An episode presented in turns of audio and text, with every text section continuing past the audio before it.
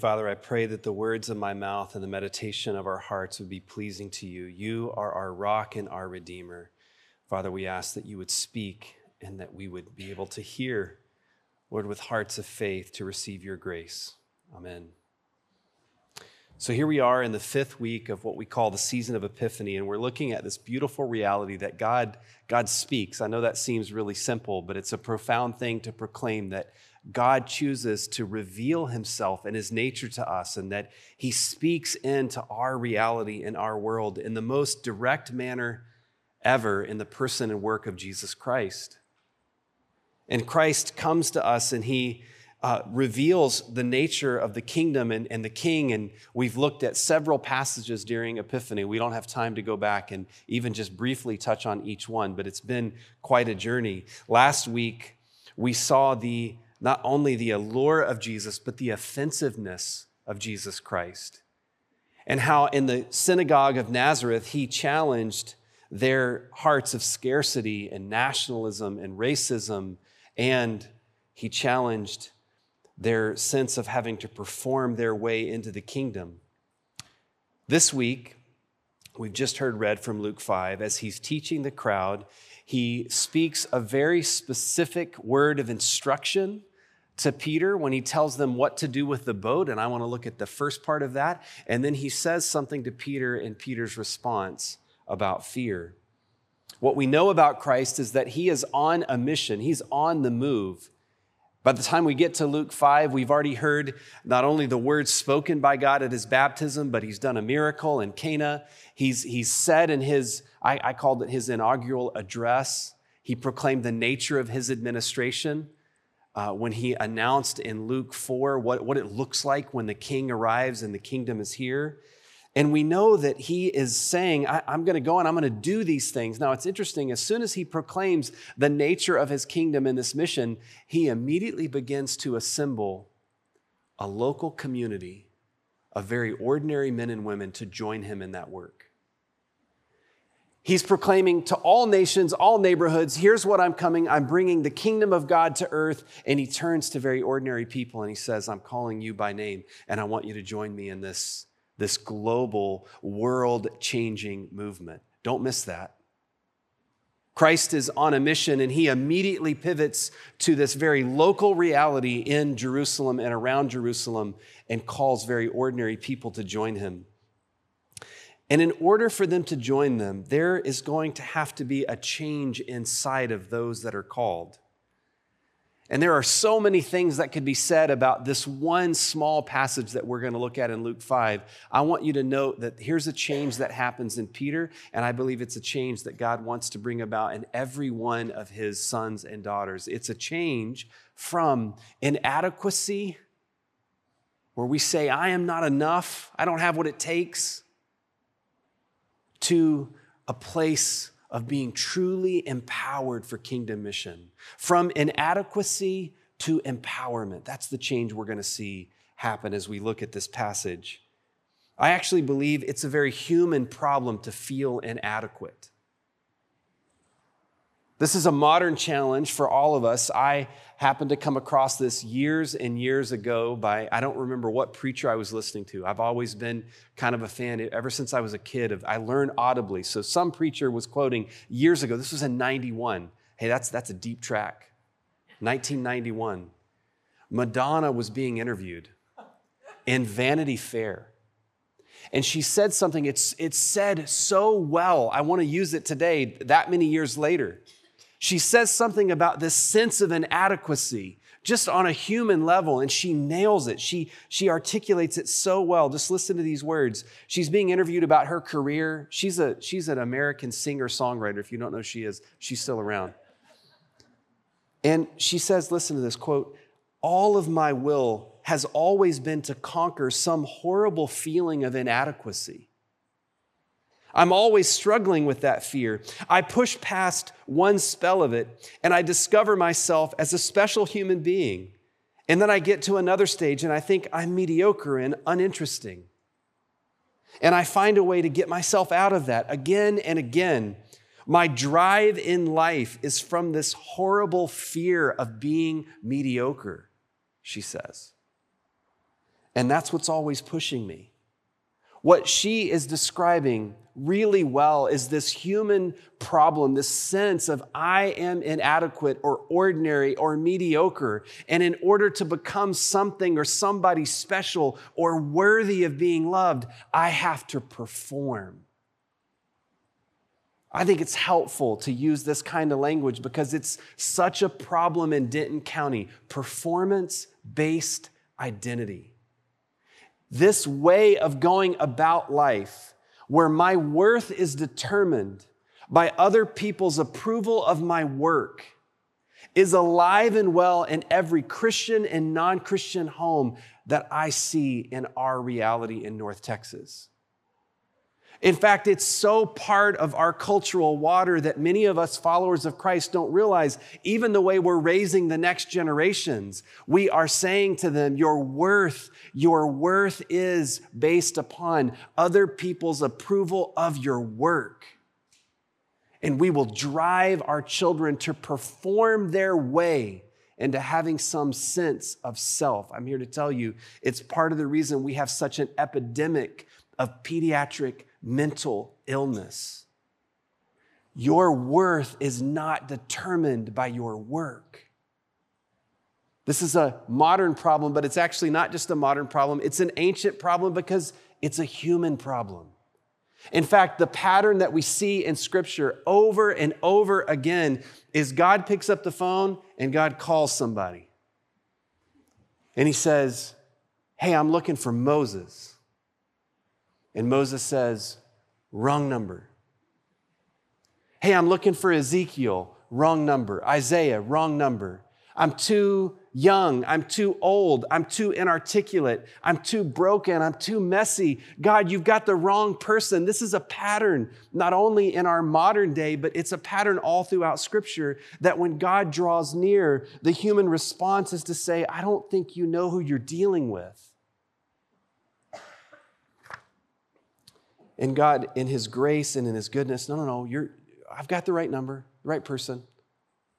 I'm calling you. And we respond often like Peter. Peter says here in Luke 5, I don't think you understand who you're dealing with. Jesus Christ has just been speaking and teaching the crowds. Don't, don't miss that. It's both word and deed in the kingdom. Don't miss that he's been proclaiming the truths of the kingdom of God to people. And on the heels of that, they, they, they couldn't hear, them, hear him really well. And so they, they get him out onto a boat. You may not, it might not just jump out at you. So let me just say um, if you've never heard a voice over water, it's an amplifier. It's amazing how water will carry, will carry sound.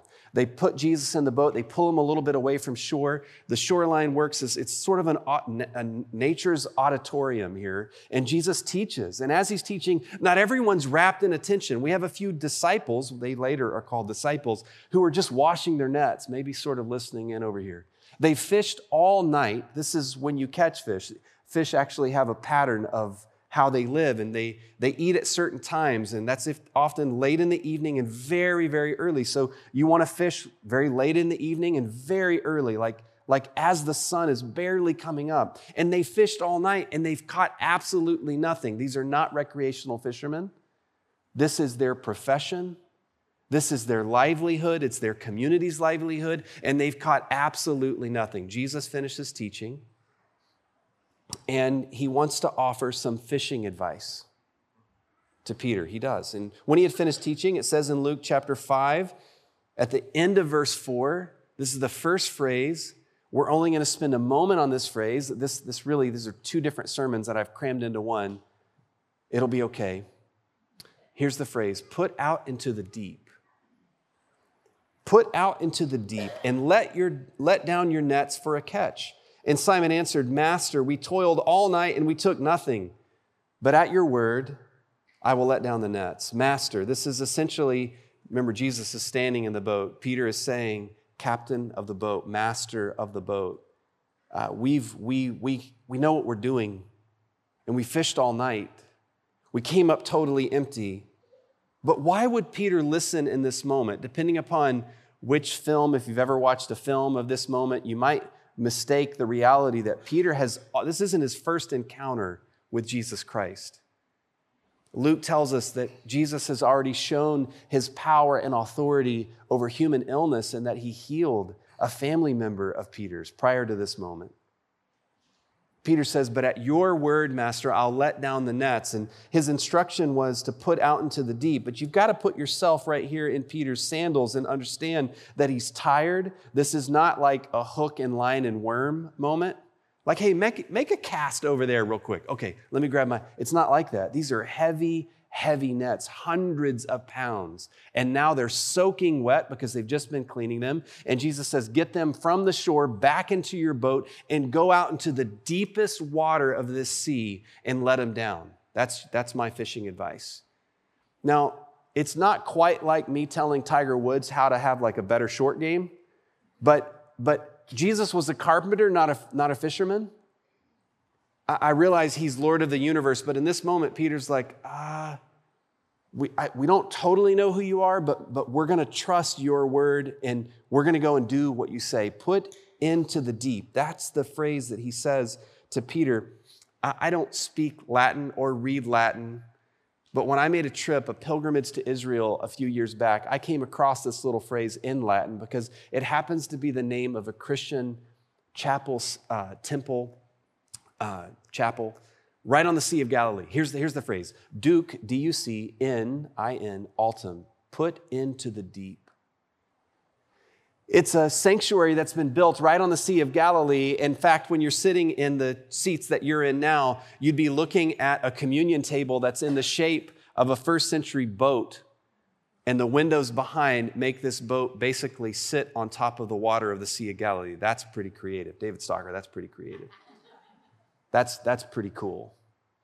And the name of the chapel is Duc in Altum, put into the deep. Now, just briefly, put into the deep. There are some lessons that cannot be learned in shallow water. Sometimes God takes us to places that we don't really want to go to teach us what we really need to know. It's in the deep water that Peter becomes aware of his own inadequacy Peter recognizes Jesus' authority where? In the deepest of water, at a moment of utter weakness and fatigue and failure and inadequacy. God says, push out into the deepest place and put down your nets. If you ask any missionary, anybody who's been a pastor for very long, anybody who's been a disciple of Jesus Christ for any kind of time, you'll know that the way this works is you got to step into the Red Sea before the water dries up. Jesus says in other occasions, you know, uh, Peter, get out of the boat. You've got to get out of the boat. You've got to put out into deep water, even when you're in a place of feeling like, man, I, I don't have the strength to do that. I don't have the resources to do that. I don't have the smarts to do that. I don't have, I don't have.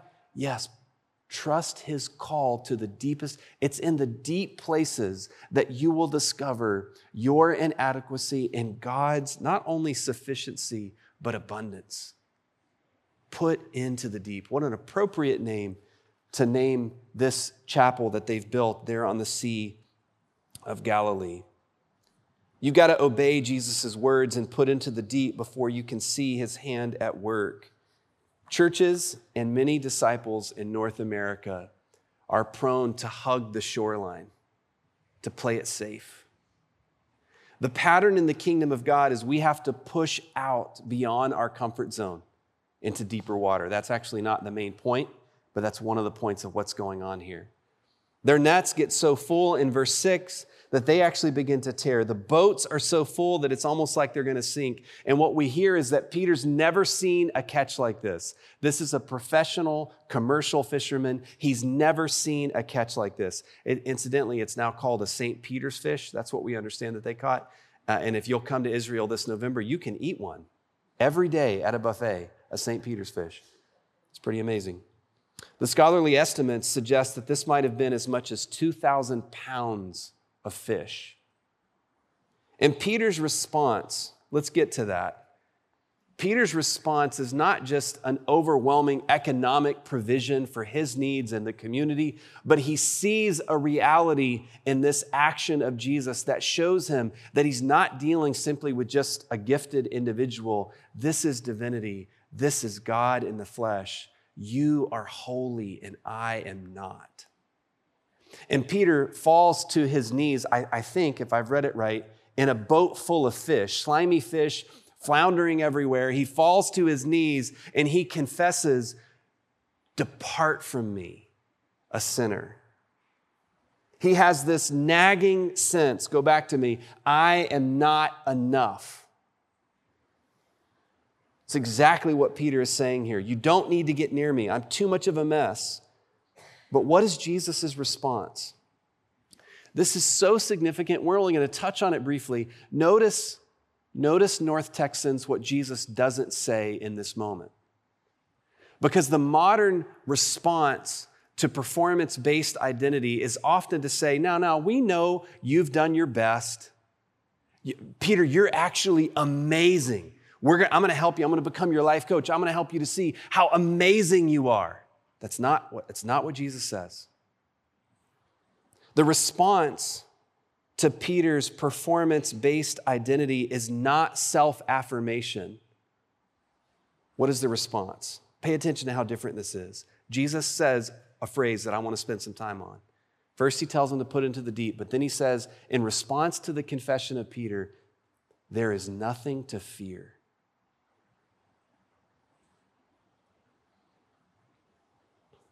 Peter's like, because I'm sinful and you're holy, Jesus, you got to get away from me. And Jesus is like, because, Peter, you're sinful and I'm holy, you got to get close to me. Peter's thinking, what's wrong with me? And Jesus is thinking, I'm going to build a movement with you. Peter's going through all the things that are wrong with him, all of his problems, and Christ sees his potential. I'm just a fisherman. What a beautiful truth in God's kingdom. Did you know there's nothing wasted in God's kingdom? There's nothing about your story or your competencies or your brokenness or your pain, your grief. There is nothing wasted in the kingdom of God. Even what the enemy has meant for evil in your life, he turns it for his good and for his glory. Jesus, with a big, I can just see a big old Jesus grin on his face. And he says, Peter, I'm gonna, I'm gonna make you to be fishers of men. I'm gonna take everything about your uniqueness and I'm gonna use it for my glory. Peter is stuck in this sense of self loathing and inadequacy. And Jesus says, There is nothing to fear. Let me tell you, anyone who has walked this Christian life for very long knows that you sometimes quickly, but sometimes later on in your journey, you will come to face sort of a mirror of your soul, and you will see more clearly than you ever saw how deep your brokenness actually goes. I believe it was Teresa of Avila that really helped us to begin to understand this that, that saints have dark nights of the soul. That, that, that's, that's where it happens. That, that as you journey with the Lord, you'll come to the place where you'll begin to see, maybe more clearly than you ever saw, what a mess of motivations and struggles and brokenness your heart actually is. And you know what is really sad? is that many Christians that I've journeyed with, and there's been times where I've almost fallen to this as well, they say what Peter says and they throw in the towel right there at that moment. Depart from me. I'm too much of a mess. And, and they get stuck. They literally get stuck in the state of self loathing and inadequacy. Many give up at this point. I want to tell you, Jesus did not want Peter to give up at this point, and he doesn't let him, and he doesn't want you to give up if you're stuck. I don't know if you know this, but first century rabbis didn't call disciples like this. This is not the pattern. He disrupts it in at least two ways. First of all, disciples typically went to, you know, the professor and said, "Hey, could I study with you?" But something's different with this one. He, he's calling Peter and James and John. And, and let me tell you, by God's grace and power, 2,000 years later, he's calling you by name. This is the kind of king and teacher and master that he is. He's calling you by name. And, and notice who he picks. Now, I don't know if you've traveled to one of those three fourths world. We sometimes call it the third world. Have you ever met a third world commercial fisherman? If you haven't, you need to because it's helpful for you to hold this up and to realize this is not where you would start if you were thinking, I need top notch, sort of world changing leadership potential. He starts on the shores of Galilee and he picks Peter, James, and John. And their lives, like ours, were a total mess apart from Christ. And he calls them by name. He calls these ordinary blue collar fishermen by name. Jesus sees a redeemed and empowered Peter. And everything that is in his past is going to be used by Christ.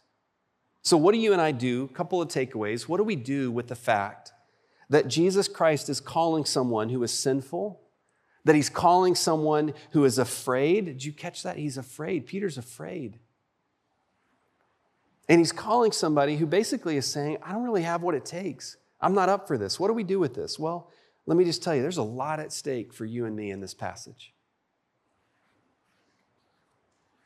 What if, what if coming to the realization that you don't have what it takes is not the problem, but the solution? Like, like what if that's your resume? What if that's on your application to be one of his sons or daughters? Is I don't have what it takes. You have to hear Jesus' words. I'm telling you, you've got to hear him for yourself. There is nothing to fear. I don't know if you've stared your sin and depravity in the eyes, but when you do, it's intimidating. It can be kind of scary. Uh, for those of you who know what I'm talking about, sometimes it goes back to generational patterns. And you stare it in the face, you go, man, I just feel like I'm in chains. I don't, I don't think I can get over this. And Jesus says to Peter and to you and me, I've called you, and there's, there's nothing to fear. Eventually, I need to tell you that things get worse for Peter. As we wrap things up here, let me tell you that three years later, Peter doesn't have it all together. Three years later, Peter has actually blown it way more than he ever has before in terms of his own relationship with Jesus Christ. So he journeys along with Christ over these three years, and he's bold and he's brash and he's, he's uh, a little bit impulsive. Isn't that interesting? The most impulsive apostle, Jesus renames as the rock. Do you, do you see what's going on? Do you see that it's actually at the place of your fragility and brokenness that he brings about a total reversal and renaming. So Peter isn't steady. He doesn't have it all. He thinks he does, and he actually tells Jesus as much. i mean, look, if everybody falls away, I'm not going to fall away. Like, Jesus, I'm your man. I am steady. I've got this. That's part of Peter's problem is he has this pattern of I've got this. And we know he doesn't have it. In fact, he falls flat on his face. He denies Christ three different times. And as far as we know, when we get to John chapter 21, there have been no words spoken between Peter and Jesus after Jesus' resurrection from the dead. Kind of a big deal. Uh, we're not going to talk about the fact that this happens after the resurrection much, but it's after the resurrection. Jesus walks onto the same shore, and guess what these disciples are doing? What they know to do, they're fishing. And in this moment, Luke 5 is one moment where we have a miracle catch. I believe it's in, in all the co- old commentaries I came across. It's called the miracle of the draft of fish. It happens in John 21. In John 21, a, a similar miracle happens, except this time the, the you know, fisherman from the shore, not fisherman, sorry, the man on the shore says, Have you caught anything? Um, I love to fish. And when you are coming up with a goose egg and you've been out there 12 hours and somebody from the shore wants to hear about how it's going, it's like, it's like salt in the wound. It's, ter- it's a terrible feeling. And they say, no. Well, just put your nets on the other side of the boat. oh, okay, whatever. Let's, uh, whatever, we'll, we'll try it. so they do it. Just to humor the guy on the beach, they do it. They throw their nets on the other side of the boat. They bring in this miraculous catch, and John whispers to Peter, Peter, it's Jesus. And how does Peter respond? You got to hold on to this before we end. How does Peter respond? The first miracle of the fish in Luke 5, Peter says, I'm such a mess. You got to get away from me. In John 21, he's blown it. He hasn't gotten better. He's actually gotten worse. How does he respond? I know we didn't read it. Let me tell you. Peter, fully clothed, a fully clothed Jewish man, jumps into the water and swims to Jesus on the beach. Why? What's changed? What's changed? Why, why, is Peter all of a sudden responding differently, uh, particularly given that he's right now blown it? He's betrayed his Lord. He, he fell away. We say it every week on the night that he was betrayed. Peter is beginning to understand the beauty of grace. He's beginning to understand that this isn't about me having it all together he's beginning to move to the place where grace is really animating his life. Did you know it's possible to kind of enshrine your self criticism and self loathing? It's taken me a long time. There was a reason that I was not sort of engaged until I was almost 33 years old in ministry. I was called much sooner than that, much earlier than that. And I couldn't get over my brokenness. I couldn't get over what a mess my motivations were. And I actually got locked into this, this sense of self criticism. Some called it humility. It wasn't humility, it was pride. It was like the dark side of pride. And really, it didn't begin to change until I began to understand grace. And I, I didn't. Like, God, by His mercy and grace, helped me to understand that, Brian, this isn't all about you having it together. The only way that you'll really fail is if you fail to continue following Jesus. Peter says in Luke 5, uh, Depart from me, and he wants it just to be over. Like, but, but Christ won't have it. And let me tell you, the, the hound of heaven won't have it. He doesn't want you to stay stuck in your self criticism and self loathing he tells Peter, There's nothing to be afraid of. And we know that he goes on to say many more things to Peter and to us. He ends up saying, I am the light of the world.